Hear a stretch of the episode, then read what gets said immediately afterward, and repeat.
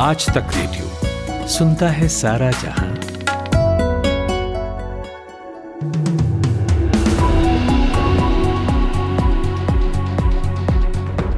नमस्कार, मेरा नाम सूरज कुमार है और आप शाम चार बजे का पाँच मिनट सुन रहे हैं। कांग्रेस अध्यक्ष सोनिया गांधी से नेशनल हेराल्ड अखबार से जुड़े मनी लॉन्ड्रिंग के मामले में आज ईडी से उनकी पूछताछ खत्म हो गई है। केंद्रीय एजेंसी ईडी उन्हें सोमवार को फिर से पूछताछ के लिए बुला सकती है। वहीं पूछताछ का विरोध कर रहे पचहत्तर कांग्रेस सांसदों को पुलिस ने हिरासत में लिया है। ज्ञानवापी मस्जिद में कथित शिवलिंग की पूजा करने की सुप्रीम कोर्ट से अनुमति मांगी गई थी। इस याचिका को कोर्ट ने खारिज कर दिया है। वहीं ज्ञानवापी से ही जुड़ी एक और याचिका की सुनवाई सुप्रीम कोर्ट ने अक्टूबर तक टाल दी है। इसमें कोर्ट कमिश्नर की नियुक्ति करने के इलाहाबाद हाईकोर्ट के फैसले को सुप्रीम कोर्ट में चुनौती दी गई थी। सिद्धू मूसेवाला के पिता को जान से मारने की धमकी दी गई है। इसको लेकर इंस्टाग्राम पर उन्हें धमकी भरा एक मैसेज मिला है। राष्ट्रपति चुनाव के नतीजे का पहला रुझान सामने आ चुका है। पहले रुझान में एनडीए उम्मीदवार द्रौपदी मुर्मू को 540 वोट मिले हैं तो वहीं यशवंत सिन्हा को 240 वोट मिले हैं। टीएमसी ने कोलकाता में शहीद दिवस रैली का आयोजन किया। इस दौरान पश्चिम बंगाल की मुख्यमंत्री ममता बनर्जी ने कहा कि भाजपा हर जगह सरकार तोड़ रही है। बंगाल में उन्होंने हमें हराने की कोशिश की, लेकिन हरा नहीं सके। दिल्ली के सीएम अरविंद केजरीवाल ने आज गुजरात में फ्री बिजली को लेकर बड़ा ऐलान किया है। उन्होंने कहा कि गुजरात में आम आदमी पार्टी की सरकार बनने के बाद तीन महीने के अंदर राज्य में 300 यूनिट हर परिवार के लिए फ्री कर दिए जाएँगे।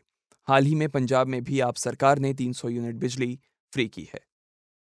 मध्य प्रदेश के अगर मालवा में नुपुर शर्मा का समर्थन करने पर 26 साल के एक युवक पर जानलेवा हमला हुआ है। तेरह आरोपियों ने उसे घेर कर हत्या करने की कोशिश की।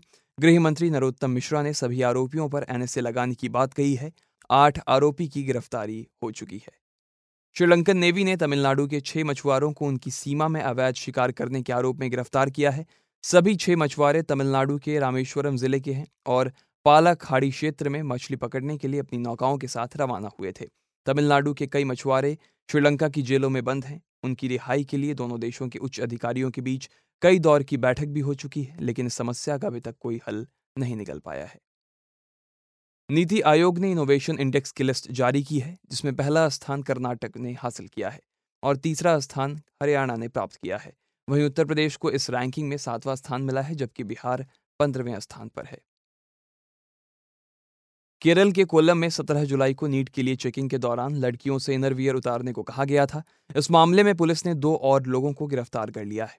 पुलिस के मुताबिक गिरफ़्तार किए गए प्रोफेसर पीजी कुरियन और और डॉक्टर शमनाथ दोनों ने ही अधिकारियों को इस तरह से चेकिंग करने का आदेश दिया था। इस मामले में अब तक कुल सात लोगों की गिरफ्तारी हो चुकी है। नौसेना के एयरक्राफ्ट कैरियर आईएनएस विक्रमादित्य में समुद्र में ट्रायल के दौरान आग लग गई। कुछ देर बाद ही नौसेना एयरक्राफ्ट में लगी आग पर काबू पा लिया गया।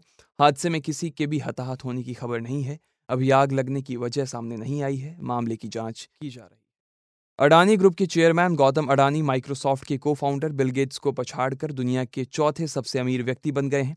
फोर्ब्स की अमीरों की लिस्ट के अनुसार अडानी की संपत्ति करीब 9.2 लाख करोड़ रुपए हो गई है, जबकि बिल गेट्स की कुल संपत्ति करीब 8.3 लाख करोड़ रुपए है। इटली के प्रधानमंत्री मारिया द्राघी ने आज इस्तीफा दे दिया। पिछले हफ़्ते भी उन्होंने कुर्सी छोड़ने की पेशकश की थी। उस वक्त राष्ट्रपति ने इसे ठुकरा दिया था। मारियो गठबंधन सरकार चला रहे थे। दो महीने पहले से सहयोगी पार्टियों ने द्रागी के कई फैसले पर सवाल उठाए थे। तुर्की ने इराक में हवाई हमला किया है, जिसमें आठ लोगों की मौत हो गई है, जबकि तेईस लोग घायल हैं। हादसे में मरने वाले और घायल टूरिस्ट बताए जा रहे हैं। भारत की जेवलिन थ्रोअर अन्नू रानी दूसरी बार वर्ल्ड एथलेटिक्स चैंपियनशिप के फाइनल में पहुँच गई है। अन्नू ने अमेरिका में चल रही वर्ल्ड एथलेटिक्स चैंपियनशिप में अपनी अंतिम प्रयास में उनसठ मीटर दूर जेवलिन थ्रो कर फाइनल में जगह बनाई। श्रीलंका में एशिया कप नहीं होगा। श्रीलंका क्रिकेट ने एशियाई क्रिकेट परिषद को इस बात की जानकारी देते हुए कहा कि बोर्ड देश में आर्थिक और राजनीतिक संकट के कारण आगामी Asia cup T twenty tournament की मेजबानी करने की स्थिति में नहीं है। एशिया कप 27 अगस्त से 11 सितंबर तक श्रीलंका में होने वाला था। तो ये थी शाम चार बजे तक की बड़ी खबरें। हम कल आपसे फिर मुलाकात करते हैं। मेरे पास ना काम बहुत है और आँखें मेरी हमेशा ऑक्यूपाइड रहती हैं। ऑफ़िस में स्क्रीन देखो, ड्राइव करते हुए सड़क देखो, फिर घर आकर खाना बनाओ। पर कान मेरे फ्री रहते हैं। इन कान से भी मैं बहुत काम करती हूँ। मास्क टिकाती हूँ, चश्मा लगाती हूँ और सुनती हूँ आज तक रेडियो। क्योंकि पॉडकास्ट की बात ही अलग है। आप भी सुनकर देखो आज तक रेडियो। सुनता है सारा जहाँ।